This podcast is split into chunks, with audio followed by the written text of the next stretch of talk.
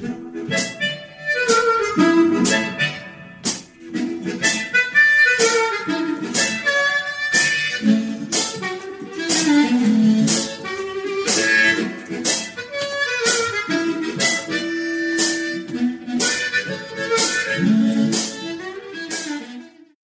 is Linux Inlaws, a podcast on topics around free and open source software, any associated contraband, communism, the revolution in general, and whatever else fancies your tickle.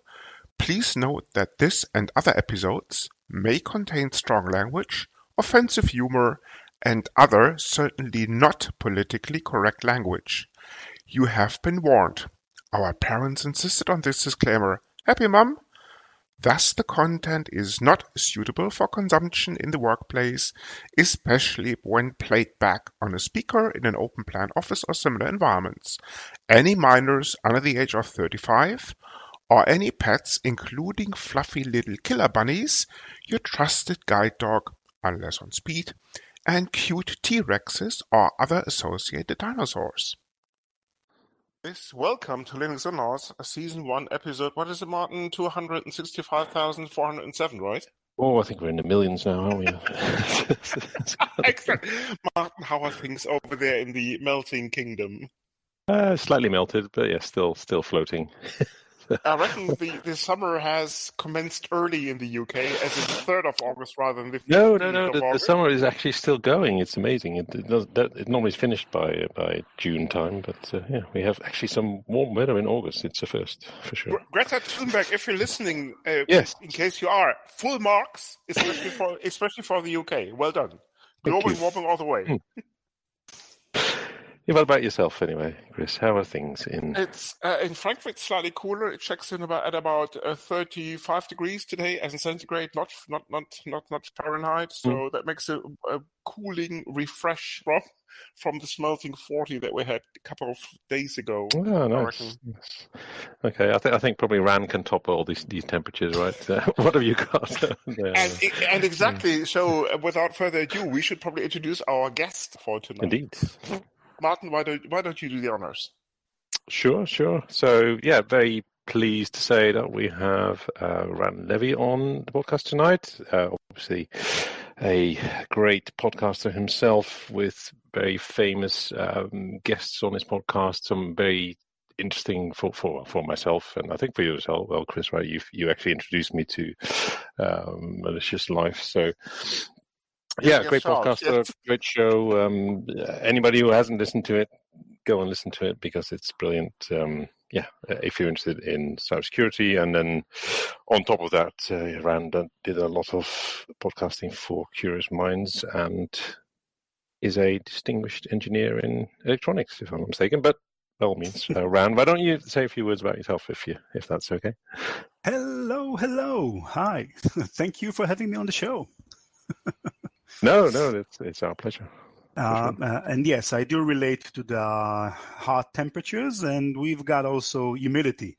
So we've got double trouble, as they say. Uh, so yeah, uh, I'm an, I've been a podcaster since uh, 2007, which makes me rather old in, in podcasting terms. I started podcasting in Israel. Um, I created a show in Hebrew called Making History, and um, uh, luckily, it took off. About it's about uh, history of science and technology, and it took off. And for a long time, I was Israel's most successful and only podcaster. Um, uh, no, really. I mean, I, I, had a great run for like 10 years. I, I, was very well known in Israel. I'm still very well known in Israel in podcasting, except now there are lots more podcasts, so I'm not the the top podcaster anymore. But that's a good thing. I mean, it's not fun being a big fish in an empty pool. So it's better to be with a bit, of competition, right? exactly. Competition okay, is great. So about five, and I, and and as Martin I think said, um, I was also an electronics engineer and software developer for like 20 years.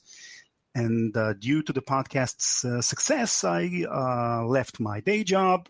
Um, created a company, a PI Media, a podcast production company. Uh, and we've got something like 40 to 50 podcasts, and um, most of them in Hebrew, some of them in English. And uh, as you mentioned, there's Malicious Life. It's our most successful English podcast uh, about the history of cybersecurity. It's a narrative uh, podcast, and I think that it um, it was I think it was number number ten on iTunes um, technology charts. That's the top spot that we got some I think few months back. So uh, uh, it's a great show, and I love it very much. Well deserved, um, I might add. Yes, yeah. Did, did you just uh, say so you had 40 to 50 podcasts with your company? Yes, we've got something like that. I mean, it's it's a it's a big team, of course. We've got 10 full-time employees in the company and, and some more like 50 uh, uh, you know part-time and uh, like temporary workers uh, freelance uh, uh, podcasters. And we're doing lots of stuff. I'm now the executive director the executive editor and, and also the host of several podcasts Wow, that sounds like a very busy job indeed. it's uh, yeah, but it's fun. given how much we uh, effort we spend on our podcast, yeah, for sure. Uh, but it's as you say, it's fun. Yeah, definitely. Um, sorry, Chris. No worries, no worries, no worries. Just you, just go ahead, Martin. Alrighty. Um, yeah. So, uh, I mean, uh, uh, before we get into the kind of all, all, the nitty gritty about technology stuff, um, you, I think you didn't mention um, why you started the podcasting piece? Being in um, a software engineer and stuff like that. It's kind of a, like one day, oh, let's do a podcast, right? It's yeah. no, actually, oh, oh, yeah. um, I got my start. I mean, I first learned about podcasts. I think it was back in 2005. Uh, and back then, I was big into digital photography. Uh, digital digital cam- cameras mm-hmm. were just becoming a thing, and I bought my first digital digital camera and I was looking for, you know, uh, to learn the basics of photography. And there was a German podcast called Tips from the Top Floor. I don't know if it even exists today, but it was very popular back in 2005. I mean, we're talking about basically a year or two after podcasts were invented, basically. So it was very big. And uh, I learned German? a lot. A, yeah. a German podcast in German? Sorry. No, it was in English. Ah, it was okay, fair enough. Yeah, um, but it was it was a German guy, uh, Chris Marquardt, I think was his name, and he did a fantastic job. And I said to myself, I mean, this guy is a photographer, right? I mean, he's not um, a professional radio personality or whatever, uh, but he but he is doing a great job teaching us about photography and he does it from his studio. I mean, he's, he doesn't have like a proper professional uh, stu- uh, studio.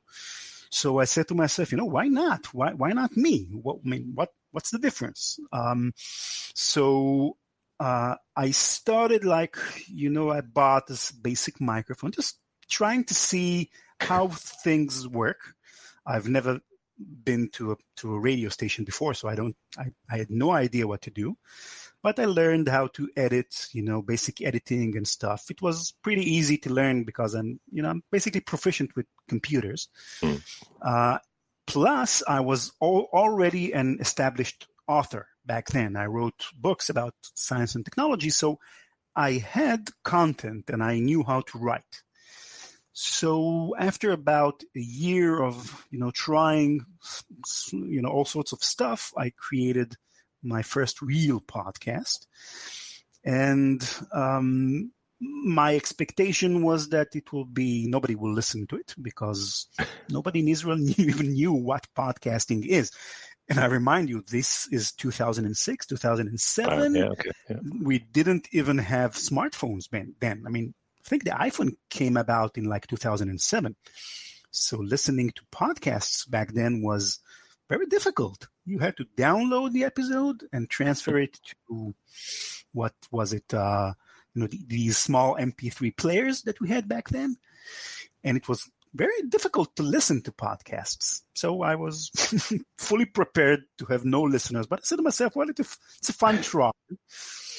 But I mean, within two months, people started sending emails. This is a great show. We love it.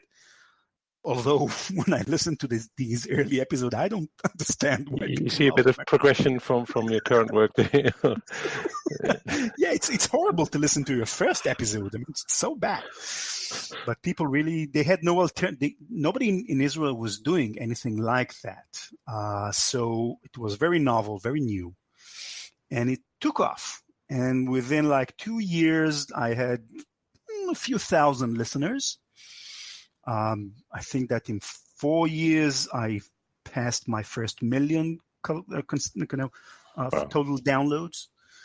Uh, and then, you know, things just took off. I mean, it's one of these stories where you don't really know what's happening. People are listening. People are, you know, telling their friends about the show, but you have no control. And and and became very difficult to be an engineer you know by day and a podcaster mm-hmm. by night i don't understand those kind of you know batman movies where the hero he has time to, to be a millionaire by day and batman where does he sleep i didn't sleep probably from the ceiling isn't it exactly yeah. the exact same problem that martin and myself are facing too Never mind the fact that Martin keeps firing marketing all over the place. but that's a separate topic. Yes,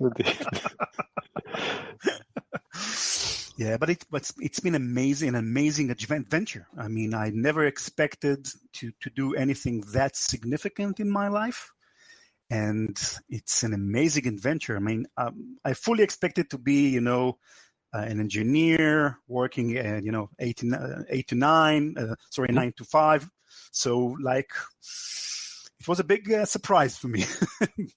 okay, so, so, so, so, I take it you also don't have any uh, plans to take up something else like I don't know YouTubing or any sort of television based uh, uh, that kind of scenario. You you, no, uh, actually, you found I, your I thing mean, with podcasting, right? Is that, is... Uh, I mean, podcasting is is what I do now, but um, I don't consider myself to be a podcaster necessarily. I mean, I'm okay. Basically an author. I write. I, that's yeah. what I did ever since I was a young kid. And uh, podcasting is, is great for writers because it allows me to to um, you know bring my my writing to life in in an audio setting, mm-hmm. which is much richer than text. I like audio, but if the opportunity presents itself, I would love to do video as well. Um, you know, if if if if if, if I have the opportunity to do something really significant in video, I'll be happy to. Yeah. Okay. No, that's that's. Sorry, Chris. Go ahead. Uh, no, sorry. Um, uh, very uh, interesting insight, mm. Ran. Um, just curious. We ta- you already mentioned curious minds. Um, maybe we can talk about a little bit about the origins of this podcast and how you came about open source in general and Curious Minds in particular, especially with regards to some of the focal areas of this podcast. Yeah. So um, the the the open source aspect comes from the fact that uh, I'm a big open source fan, have been for a long time.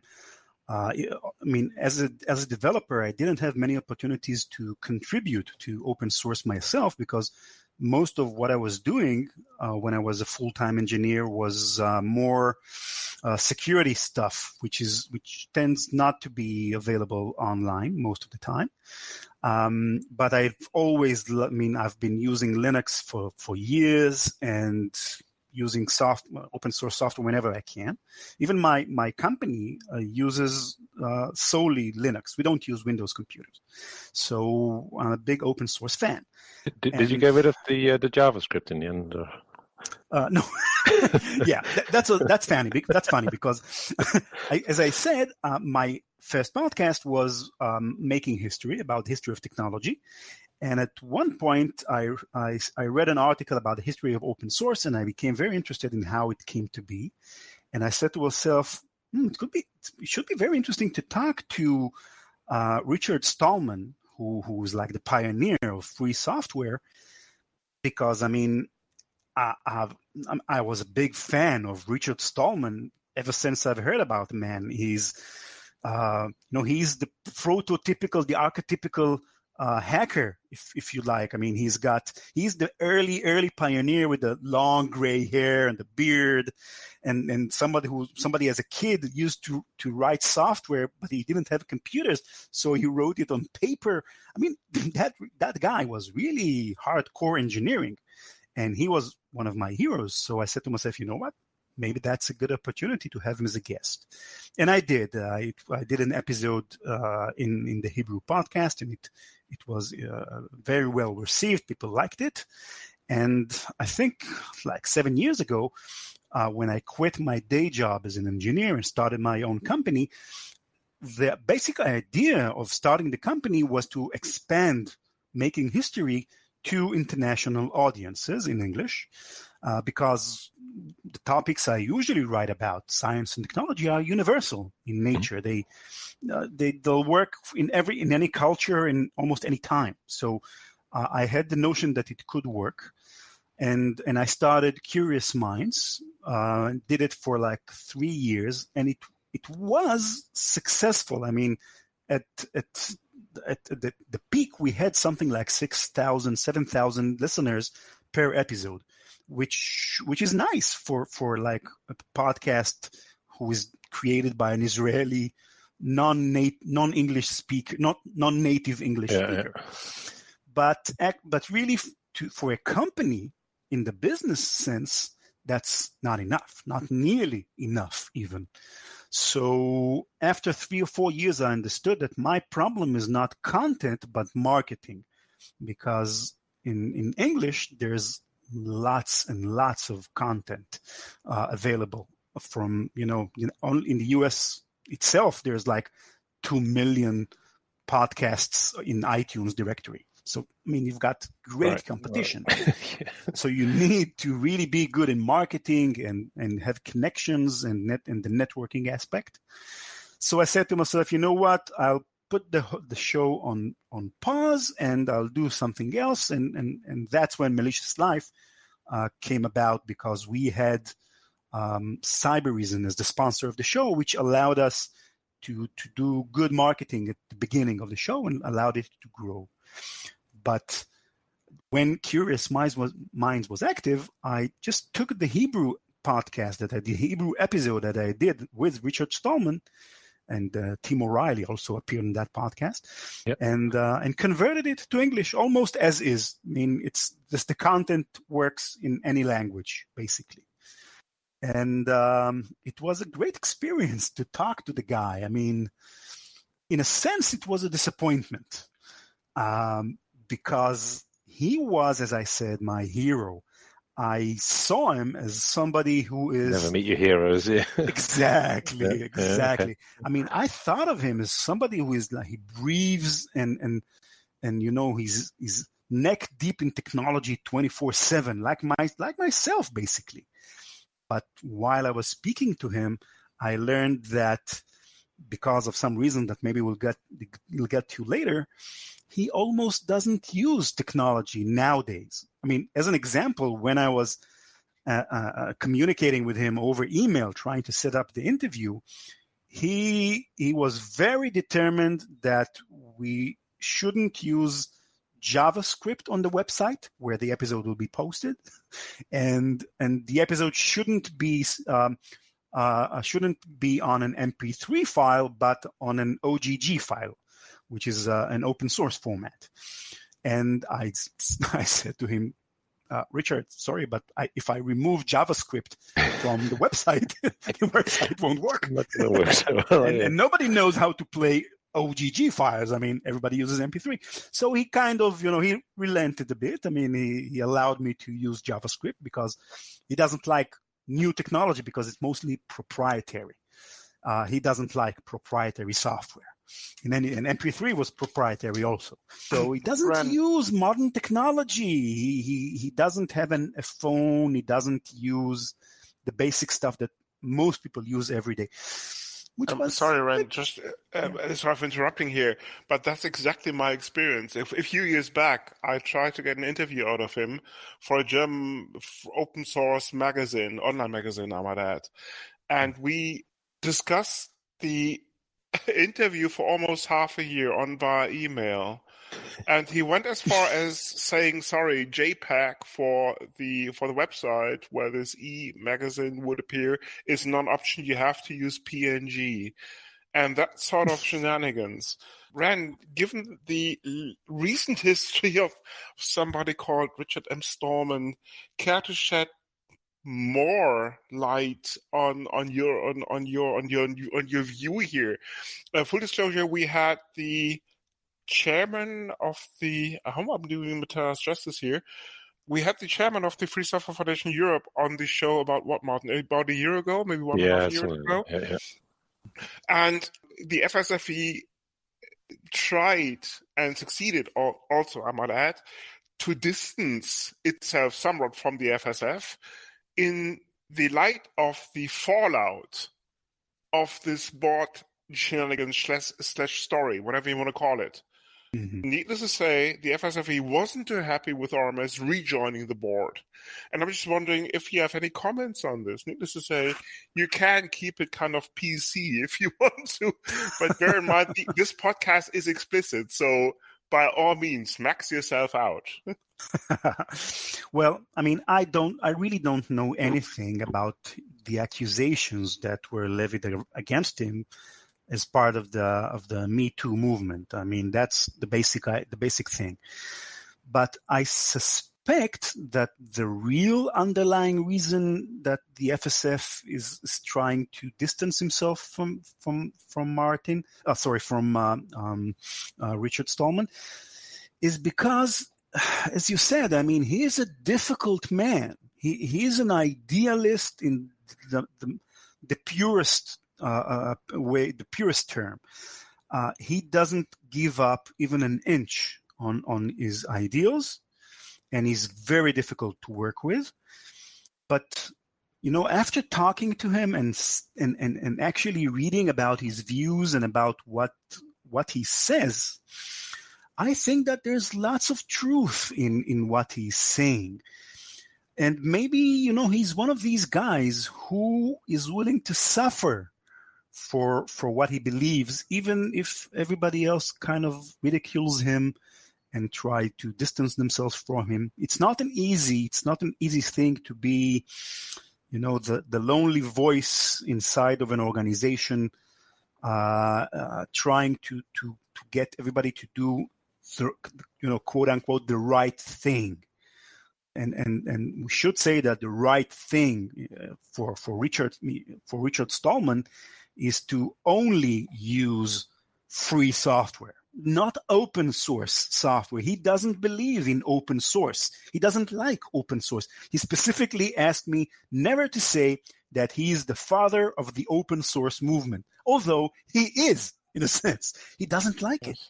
He, oh, he really thinks, yeah, I mean, he really thinks that software should be free free in, in, in the very very not in the you know the monetary sense not free of charge but free as in freedom in in the freedom to change whatever you like to copy the software to modify it whatever you like and every other form of software is is is considered by him to be really even evil i mean he sees the world in in black and white and that's, yeah, that's exactly it. Yeah, exactly. And you know what? I mean, in in I can I can talk about I mean places where you can see that he's basically right. I mean, he always says that I mean, why doesn't why doesn't he like open source software? Because he says that open source because it it allows companies to to um, use open source and they don't have to make it completely free. You don't, they don't have to make it modifiable and change their subtle, subtle um, differences in terms of the legal terms here. But because they are not committed to software being free, then the problem is that when the when open source stops becoming uh, good for a company in terms of its revenue, when it stops to being favorable in a sense, they immediately leave open source and go the proprietary way. Uh, a good example for that is Google and Android. Um, I don't know if most of our listeners are aware, but Android started out as uh, as a, a, product created by a company named Android back then, and, and Google bought it and ter- uh, made it open source, which is great, right? I mean, giving the world an open source software, open open source operating system, which is fantastic. But that was in the beginning when Google was trying to to fight Apple for control on the mobile phone market, and they needed a good operating system. When Google, when the when Android surpassed the iPhone, and now there are many more Android phones than iPhones, Google discovered that having Android open source is actually bad for business because now you know Samsung or or uh, uh, Amazon can take Android and make their own phones, and of course Google doesn't want that competition. In fact, that's what Amazon did with its Amazon Fire phone or tablets, and they and of course Google doesn't want that. So what it did, I mean, and, and it can't go back from Android being open source. So what it does, what it did was kind of strangle the the open source version of Android, and you know not update any of the applications that come with with Android, like uh, you know the phone, the, sorry, the calendar, the search app, all sorts of applications like these, and that meant that in you know after three four years of nobody updating these programs people had no choice but to use google's version of android which is proprietary. So the open source open so what stallman says is that open source was just good for google and while it was good google used it. But once it was bad for for google it had no problem you know, getting rid of the open source and taking the software back to being basically proprietary. I mean, and um, and he's right in a sense. Yeah, I mean that's nobody will will um, go back to to Android open source because that software is no longer relevant in our world. But but he's right. They stopped updating the open source software. So he's a difficult man, but he's got good points. I mean, at the end of the day, I mean, you bring up a very interesting aspect because at the very end of the day, the Android operating system boils down, or well, ha- as a foundation, has something called a Linux kernel, which is, as a matter of fact, GPL licensed. So anybody touching the kernel running on an Android device because of the licensing restrictions, and of course, GPL is a viral license. For the two listeners in the audience not knowing what GPL is, GNU Public License, I will um, put a link into, into the show notes where we, as Martin and myself, talk about open source licensing. If you cannot get to sleep at night, that's probably the episode you want to listen to. anyway, going going back to the licensing, the thing is that uh, the Android ecosystem below the Dalvik or the or the Android runtime, as in the stuff basically that executes the Java or Kotlin code bases that the proprietary uh, ecosystem makes uh, is made up of. The kernel and the and the and the libc equivalent called Android Open Source Project AOSP is is still GPL licensed. So whatever whoever touches this has to publish the the changes.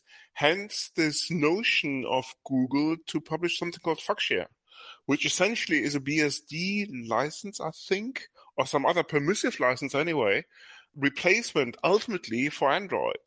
Because being that permissive license, they can do pretty much whatever they want with it. Uh, if they if they basically simply attribute the ecosystem to the original creator, namely Google. So that's a very mm-hmm. interesting move going forward basically Andrew Rubinstein, who, who originally invented the Android ecosystem, essentially just chose Linux because it was freely available. Given the fact that Linux is probably the operating system that is how can I put this? Most uh, most widely used on this planet with regards to s- from small embedded devices, and mobile phones probably are even be above this level, right up to mainframes. It's probably fair to say that Linux is the most widely deployed operating system on the planet. Uh, mm-hmm. But this is just basically on the on the on the Android angle, and that's a very interesting fact, given the fact that we are looking at a history of about ten plus years now for Android uh, for for Android phones. But you're spot on with regards to to um, uh, Richard himself, because if it was for him, the operating system uh, the operating system would be called GNU, and in tiny in tiny letters slash Linux. so you cannot talk about Linux. You have to talk about GNU slash Linux. and what is interesting as well is that I think that the addition of you know adding Linux to the GNU project was actually I think what started the chain of events that ended up with the creation of open source because um, I mean, we're talking here about the early 1990s. Uh, the Free Software Foundation was working on on uh, GNU, the GNU operating operating system.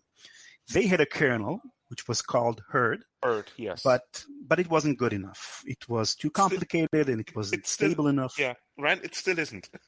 It still isn't.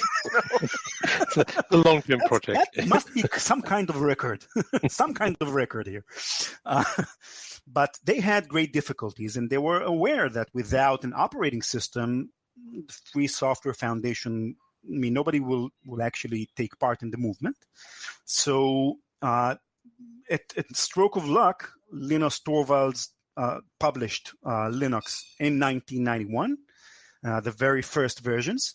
And um, it took some time for uh, Richard Stallman to acknowledge it, but he, he, within a few years he understood that Linux is the future, and he, as you said, he incorporated into uh, the GNU operating system, calling it GNU slash Linux. But the problem is that Linus, who was, I mean, Linus was a celebrity. I mean, everybody knew him, and he was very much admired by the free software community he didn't share these free software values that Richard Stallman had. And there's this a very interesting incident where there was a kind of a conference where Linus gave, you know, the keynote speech, and he was using Microsoft's PowerPoint. and as you as our listeners well, well, well, oh, oh, dear, oh dear.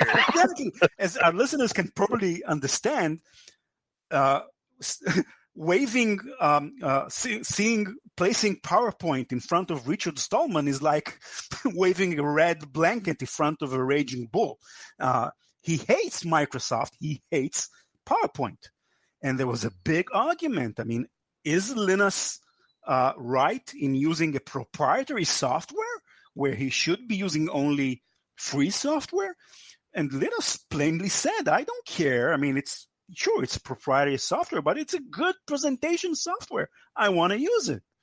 so that kind of set, you know, the events in motion where the community, whole community, started drifting more to Linus's way of thought.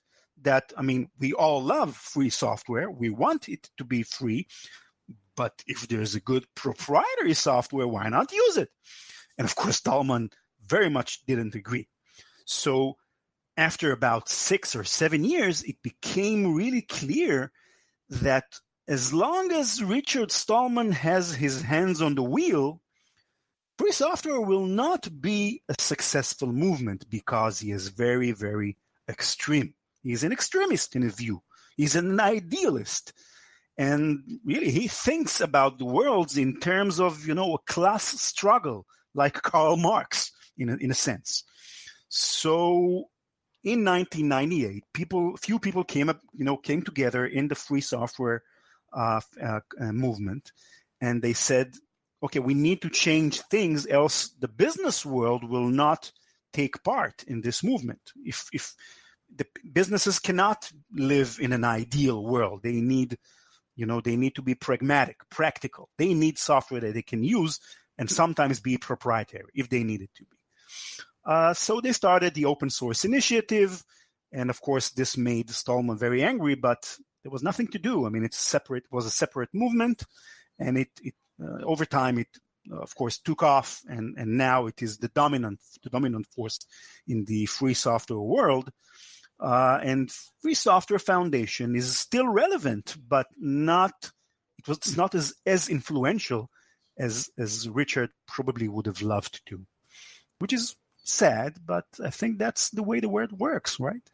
Yeah, well, there's, there's a couple of things I wanted to pick up on because I mean, you mentioned the Google example and Android, and um, this is why uh, Richard Stallman doesn't like uh, the, the, open source software or, or that kind of. Uh, he likes the the free software, um, freedom of software uh, rules that he's he's kind of adheres to. But if you follow those rules, or if, if you look at them closely, it, there is a lot in there about that. Everybody is free to use, copy, sell software, right? So, so in a way, it's, it's a little bit of a, um, let's say, uh, breaking his own rules by condemning uh, Google for doing what they did with Android. If, if would would you agree on that? Or?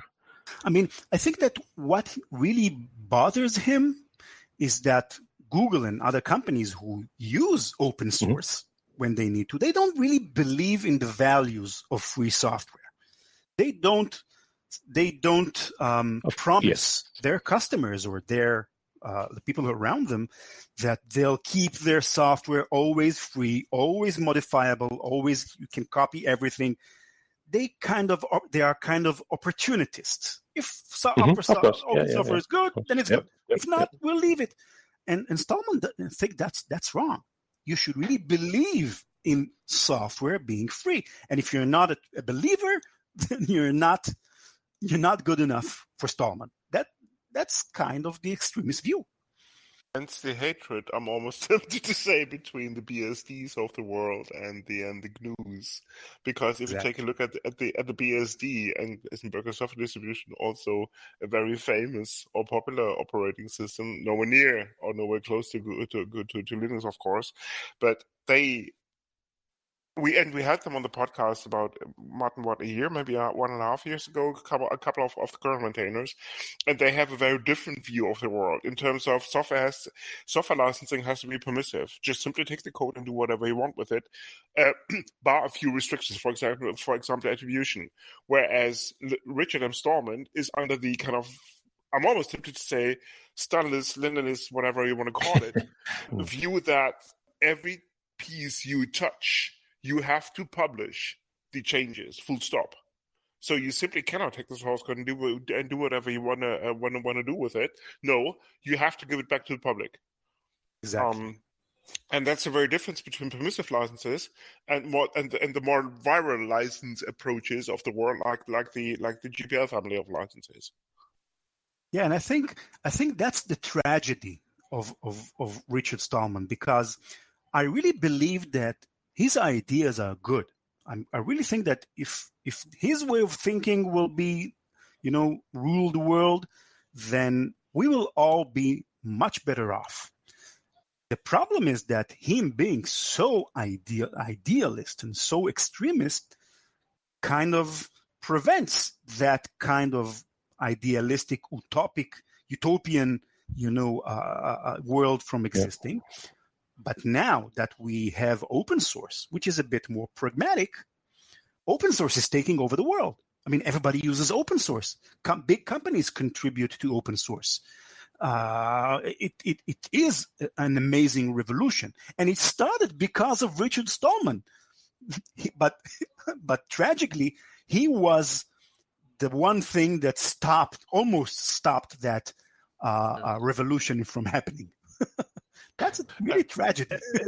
and yeah, and a few and, and, a few other people, of course. Richard Stallman probably was the iconic uh, the iconic figure, but Eric Raymond and some other people also helped along the way. I'm tempted to say, fair enough. Of course, but he's course. probably the yeah the the flag post. Let's put it this way. But unfortunately, yeah, I'm I'm I, I concur with you, Ran, that I wouldn't say he's falling by the wayside, but eventually some other I mean, I'm almost going to say folks will take over, but folks probably more word, but rather ideals or maybe ideas as, as, as in general will prevail. Maybe RMS has run its course, not with regards to the core ideas because the core, because the core ideas and everything that, it, that the FSFF still stands for, but maybe a more liberal slash permissive approach is now the, the, the order of the day. Probably, yeah. I mean, we, the ideals that he applies to software, you could apply to uh, other products as well, right? It, it's, I mean, if you are, um, I don't know, let's say buying a, a cooking pan, you don't get the, um, the the design for the pan with it, right? You don't get the details of how to make it. It's you get the end product. So that's kind of the you could take that whole idealism uh, quite a lot, a lot of a big step further.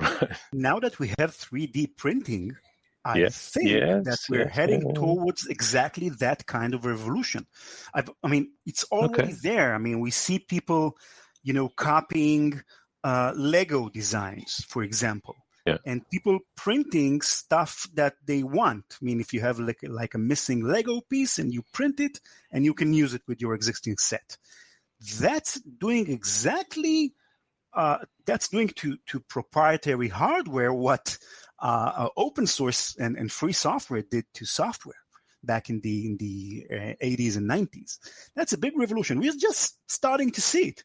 But I mean, I've got here on my table, I've got an Arduino device, like the mm-hmm. small the small microcomputers, and mm-hmm. they're both amazing in terms of their capabilities. But what is more amazing is that because the design is open source, open source hardware, you've got tens and hundreds of different manufacturers designing compatible boards or shields as they are called. And and like there's a whole hardware ecosystem which i think if it if it wasn't op- open source hardware would never have been created because it's a very cheap device. And i don't think people maybe had like the the financial motivation to create such an uh, you know a, a, big ecosystem for sensors that cost like a dollar uh, only because it's open source i think it could have come about. And with 3d printing becoming what it is i think we're headed for an amazing revolution in the in the years to come Interesting idea. yeah. I mean, uh, it, to, to, me, it's uh, sort of listening to um, what you were saying around uh, Arduinos, and um, that kind of confirms the the, the let's say uh, the argument that uh, open software or even open hardware, in case of Arduino, is is for a very select public, right? It's it's um, the people that are interested in these kind of uh, how things work. Let's put it that way, right? So whether yeah. it's it's uh, uh, an Arduino or whether it's it's um, a mobile phone or it's, it's an operating system, but then the majority of people obviously are just there uh, to well, they're there they're happy to use their phones, right? they don't want to know what runs underneath. They just want it to work and all the kind of stuff. That that's the reality of of where. Um, and I guess yes, it, uh, but it drives you know, innovation. Whole... It drives innovation, like we've seen in I mean in software as well. When you've got a million developers working mm. on different softwares, um, then you've got lots of great ideas, people doing stuff like you know in various ways, and the best way wins. When it's proprietary, you know you only got one Windows basically. I mean, mm-hmm. you've got other uh, operating systems, but but nobody will create a new operating from, system from scratch to try and and you know have some competition with Microsoft because it's very difficult. Yeah. Unless you've got a million developers, each contributing yeah. a small part. And here we have Linux, which which is a great competition for, for Microsoft for, for Windows. And I think the same will happen with hardware, with with proprietary hardware, be it Legos or Arduino. we'll have lots of ideas, lots of interesting, you know, perspectives on how to, to do new things. And when something catches on, then, you know, business companies will take that and run with it and bring good quality products to the general public. I think open source, the greatness of open source is it's, it's, it's, it's the innovation in open source, not specifically, you know, one good, better software or or, mm-hmm. or less good software. It's the innovation, it's the ideas that millions and millions of developers are like injecting into these uh, programs.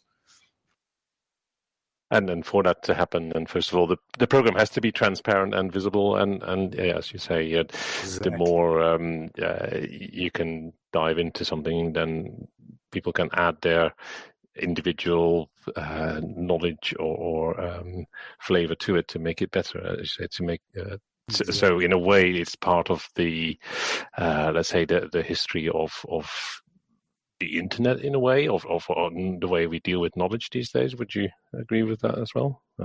Yeah, I mean, we've got projects like Wikipedia, for example. I mean, who who would have imagined that that such a project could take place? Like, I mean, thirty years ago, you had people thinking about the idea of Encyclopedia Galactica, you know, the kind of yes, yes, yes. an, encycl- uh, uh an encyclopedia yeah. of everything.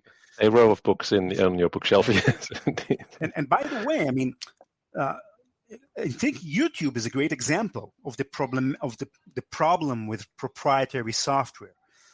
YouTube, I think, is one of the most important technological achievements of the modern age. I mean, all of human knowledge is is in YouTube in, in very really. I mean, there's nothing you want to learn on this planet that you can't learn but by watching YouTube videos.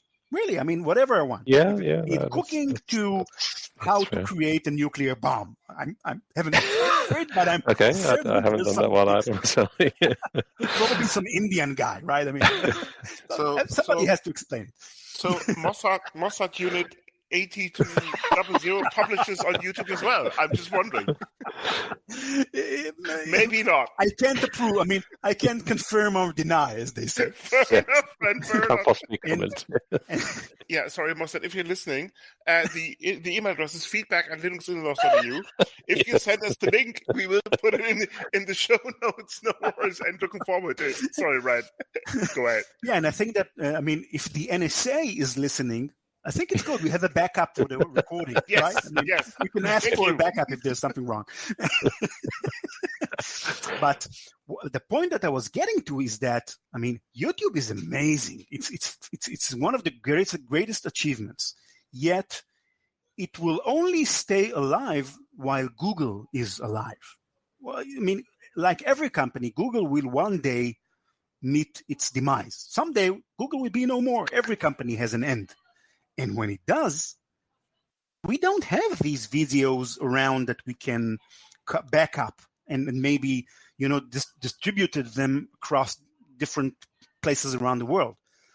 As if as long certainly as need a lot of storage, that's for sure. we wanted exactly. to copy. but that's that's a technical problem that yes, can be yeah. solved if we need to, right? I mean, we did uh, things like Bitcoin, for example, so mm-hmm. it's possible. But as long as it's proprietary, if something happens to Google and Google crashes and, and dis- is disassembled, disassembled, we are losing one of them. It will be like the loss of the Library of Alexandria 2,000 years ago. It will be a real loss for, for humanity, I think. And I'm, you know, I'm personally, I'm very worried that one day we'll lose this treasure because it's not open for the public. It will be very bad. Interesting one. I mean, yes, you can download videos through various means, but that's uh, that's that's probably not the topic for this one. But uh, there's probably some re- some rules and regulations or laws not to do these things. Um, the, the, only thing about, I guess, I, I, agree with you completely. Right, YouTube is a great platform for for finding any content or, or sharing knowledge. Um, the only thing I think it's it's not its predominant use, and you don't have that, as you say, for the for innovation, that kind of um, discussion forum to improve the content. It tends to be more that you know that one or two guys post a uh, piece of content, and then you get a bunch of uh, uh, fairly pointless comments underneath, and, and that's it, right? Rather than a discussion around you could do this better or different, or you know what I mean. Um, yeah, it reminds me, by the way, of if you want to hear a funny story, when I was just starting as a podcaster, and the podcast was was starting to take off and everything, and um, uh, they invited me. One of the biggest websites in Israel back then invited me to write an article about one thing or another. I don't remember, but it was a big, important website, and it was you know a big break for me as a creator. So I wrote the article, and it was posted on the main page, the front page of the website, and there were lots of people reading it and lots of comments. And I think the first or second co- comment was somebody writing, uh, sorry, I haven't read the article, but maybe somebody has um, uh, the recipe for onion jam, how to make jam with an onion. Something completely unrelated to the article, completely unrelated. And from that moment on, all the comments in, in the comment section were either people telling the first commentator that he's an idiot because this is not the place to ask for a, recipe for an onion uh, jam, or people giving great recipes for onion jams. so yeah. everybody forgot about me, in, in, in essence. I, rem- I, was reminded because he said that you know, YouTube comments are yeah, yeah. chaotic most of the time. That's uh, it works. Uh, yeah, uh, I think. Well, I don't know. I mean, just uh, I think there is some kind of sport out there as well, right? Just get the first comment in on whatever thing is published. That seems to be uh, some kind of activity that young people do. but, uh, yeah. Ran, um, changing tack just yes. a little bit. We should, I mean, given the fact that we probably now have one of the most famous mm. IT security podcasters on of, of the planet on the podcast ourselves, maybe we should spend two minutes on something called malicious life. Uh, for those people who do not know what malicious life is, maybe you can. I mean, you're you already touched about the format a little bit, but what I'm equally interested in is actually how do you see open source software? I'm not just talking about Metasploit or some other stuff, helping the IT security industry in general, and what difference open source, especially from a security perspective, makes in that in that realm? Uh, yeah, that's a very difficult question. Um, there have been I'm, lots. I'm, I'm not lots... known. I'm not known to ask the easy questions. Martin, is, this is Martin's game.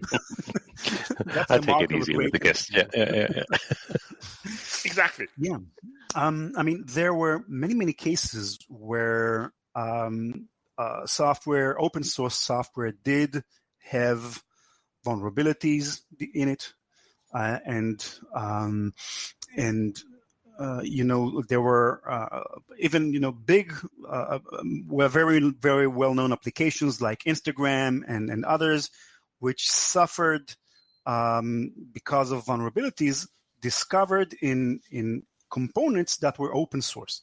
So you can't really say that making a, a software open source is a real solution for you know the, all the problems of cybersecurity in a sense. Um, but I think it's it's it is part of the solution because the the software world is is now becoming so connected. Um, you know, like uh, for, take for example uh, a big story that came out last year, uh, SolarWinds. I don't know if your all your listeners know the story. So the basic idea of the story was that there was one company called SolarWinds, which creates uh, network management software, and it has thousands upon thousands of clients with, from you know the biggest companies on earth, and somehow I think it was either Chinese or Russian hackers, I don't remember which which, uh, somehow managed to, to you know, infiltrate the, the, the software repositories and they modified um, the software, uh, SolarWinds software, to include uh, backdoors and you know other such malware, which infected thousands of companies, uh, which was a big was a very big deal, including the U.S. government and, and other governments.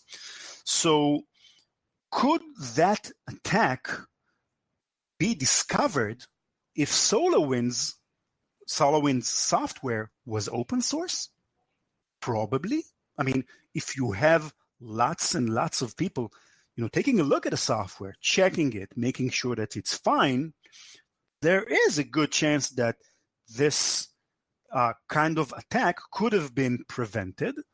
And, and because it was proprietary, nobody had the opportunity to look at it. And so the attack went on for almost a year, full year before it was discovered. So we've got both sides of the coin here. Making software open source is not a one solution for every problem. You need proprietary software sometimes for certain aspects because, say, for example, Google as as a company, its software is very secure. Uh, I, I haven't ever heard about somebody hacking into Google.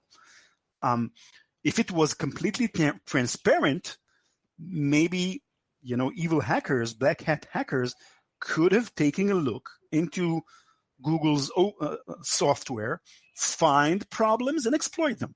But because the software is hidden, it is proprietary, nobody knows what Google is doing behind the scenes. Nobody can also exploit its software if it's doing a good enough job, which it does, probably. So, open source, I think, is a big issue, but I don't see it becoming a central issue when it comes to cybersecurity. It's not a real solution. There, cybersecurity is a very tough problem to solve. I personally think it won't, it will never be solved. As long as we have software, we'll have malware as well, probably. Like we have, you know, biological viruses will always be present when there are cells around to infect. so malware will always exist. Um, but it can be part of the solution if you implement it right within your organization. Probably. say um, uh, it's it's it's a good way to look at it. Um, we clearly uh, like the argument that there are multiple, many people looking at a piece of software to be able to find vulnerabilities, as you say. But then um, uh, I think, as you explained, on the flip side of the coin is that, and and the other thing that we, uh, as if we had on the podcast, various obviously open source projects, and and a lot of them are the smaller ones are struggling, right? They don't have um, you know, big backing and and uh, are doing it mm-hmm. with a couple of people in the evening, so therefore, uh, almost they cannot spend enough time and resources to. Right. To, to, to secure everything they need to, right? But that's not to say that um, uh, the bigger ones uh, aren't uh, able to do this. But yeah, um, it, there is an argument, as as you say, to to um, not uh, disclose the, all the contents. it makes it e- uh, harder to find vulnerabilities. Yeah, we don't we usually don't like security by obscurity. I mean, obscuring stuff. It usually doesn't work. Hmm. But in, in in certain cases, there are advantages to obscurity. You can't say that it never works.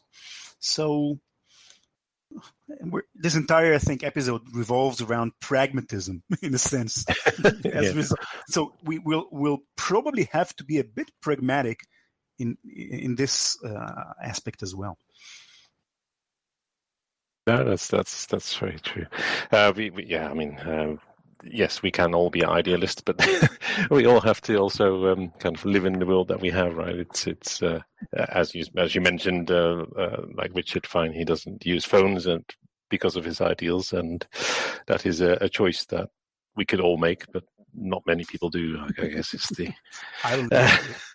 Uh, okay, fair enough. Yeah. so you use PowerPoint as well, then? Or? Uh, yeah, I mean, me without technology, I wouldn't survive a day. nice, nice. I'm hooked, totally hooked.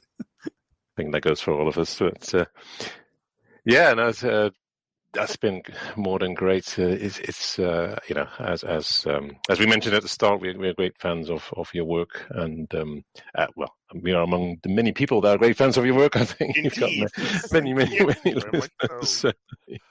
Thank um, you. It's it's a, a real pleasure to be able to to create something that people from all over the world enjoy. I mean, no, absolutely. Uh, yeah, I've got. I mean, I'm talking to people from from Norway, from India, from Australia, of course, from the US. And it's amazing. I mean, I really feel how the internet kind of brings us together. For me, it's a daily thing, which is, is an it's amazing um, feeling, I think. Very okay, nice, nice. that has been yeah. very insightful. It's a long-standing tradition, Ran, that as part of wrapping this up, we do something called the Poxies. The Poxies are essentially the picks of the week. meaning worth, something worth mentioning that you have come across that you have come across over the last week or two worth mentioning as part of the podcast martin normally does uh, new cryptocurrencies i normally do movies but needless to say the guests do anything books from go, yeah. Books, yeah books are also kind of favorites but just anything goes so yep. without further ado Ran, what's your pox Hmm. Okay, so um, I had mentioned how I, how much I love YouTube. um, so I'll um, I'll choose a channel called A Journey to the Microcosmos, and it's a channel about microscopy. I'm very much into microbiology. I'm a big fan of, of microbiology. And this channel has great uh, videos uh, taken from microscopes, or very you know, various kinds of uh, microscope, uh, uh, taking looks, t- taking a look at very amazing creatures that you know most of us are never aware even that exist. Plus, there's great narration, you know, about what these creatures do, what they're um, composed of, their lives and stuff, and I, I mean, if if if if our, one of our listeners is like into the the, the tiny micro world, that's one channel you cannot miss: a journey to the microcosmos. Link, links in the show notes for sure. Yeah, links will be in the show notes. Yes, Martin, what's your po- thank you very much, Martin. What's your pox? Well, I, I, I, mean, this is not because Ran's on the on the podcast. We're discussing with Randy the, the topics for today's podcast. He mentioned obviously the, the episodes that he did with um, uh, with with Richard Stallman and Tim O'Reilly, and and I didn't know about Curious Minds before that. So then I started listening to Curious Minds, which uh, which was yeah, uh, that was my new. Uh, uh, after have, having almost finished, um, not quite a malicious life. Uh, that's that's the next one I'm um, listening to with great interest. I actually have uh, two boxes. Ah. Yes, indeed. Uh, one of them, of course. You got too much free time these days, haven't you? I wish that was the case. No, one of them is obviously malicious minds, and yes, links will be in the show notes. malicious minds, I like that one. the new podcast is being born. Sorry, mali- malicious life. Sorry, my mistake. Is in one of them. Yes, I've been listening to the show for at least four years, if not longer, and and never mind the, the hate mail we're going to get full marks for that work because it's one of the most amazing IT security podcasts. Maybe, or maybe Darknet Diaries come close, but I, as I said, Malicious Life for me is, is, is one of the most listen uh, is one of the must listen to podcasts. Oh, Second podcast that I have, you, you're welcome. And this is my opinion. I'm not trying to brown nose here anything, but this is just me talking. Uh, as a matter of fact, Life was probably the original, one of the original podcasts that introduced me to IT security way back. Anyway, it doesn't matter. Okay, the second pox is a recipe how to make prune plum jam that I've come across recently again. this is serious, guys. This is this is a recipe. Does it involve any heard. onions or not? no, no, it doesn't. It's not funny enough. No, it's one of the great. It's one of the res, one of the great recipes of my great grandmother that I unearthed about a month ago, when we kind of uh, went through her scribblings in a handwritten recipe book Needless to say, my great grandmother is is long gone, but the recipe still lives on. Details maybe in the show notes. Essentially, it boils down to doing it without a method that is prone to burning the plums. The way it boils down, the, the way you do it essentially is you soak the plums in a mixture of sugar and vinegar for a night, and then you let it simmer for about six to eight hours on low heat. And then you stir it for a bit, and then you have a plum marmalade that is second to none. The Sounds links easy to make. Yeah. It, it just takes time, exactly, like every good food. Ran, it has been an absolute pleasure to having you on the podcast. Thank you uh, very much. It's been a great pleasure. Looking forward to having you back in a few years' time when the new, the next podcast that you launch in about two months' time, if, the, if our flux compensator is anything to go by, oh sorry, flux capacitor as it's called. Um, it's malicious minds, has, isn't it? exactly. malicious minds, exactly. Uh, we'll have conquered the world once again. This is the Linux Inlaws. You come for the knowledge, but stay for the madness.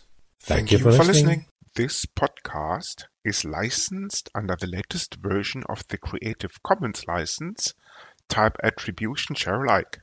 Credits for the intro music go to Bluesy Roosters for their song Salut Margot, to Twin Flames for their piece called The Flow, used for the segment intros, and finally to Celestial Ground for their song Sweet Justice, used by the Dark Side. You find these and other ditties licensed under CC at Jamendo a website dedicated to liberate the music industry from choking copyright legislation and other crap concepts.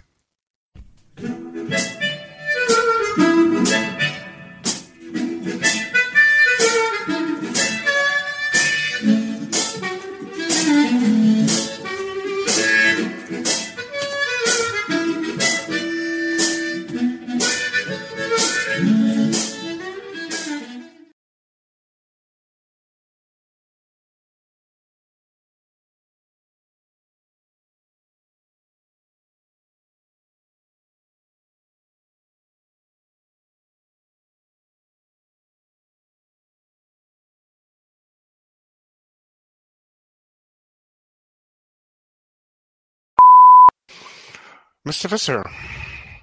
Uh, Richard, how are you doing? Not so bad, and yourself. uh, how, how, are we back, or are we are we left the FSF again, or what are we doing? Uh, I can't. I, can't really comment on that without my lawyer being present. oh, lawyer, lawyer, surely. yes. Sure, surely, Richard doesn't employ lawyers. That doesn't. What about yourself? Uh, what's your time commitment?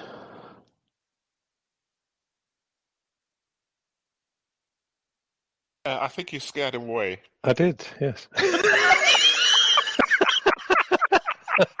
Martin, I told you numerous times not to do this. Ah, come back, come back. we need you, yes.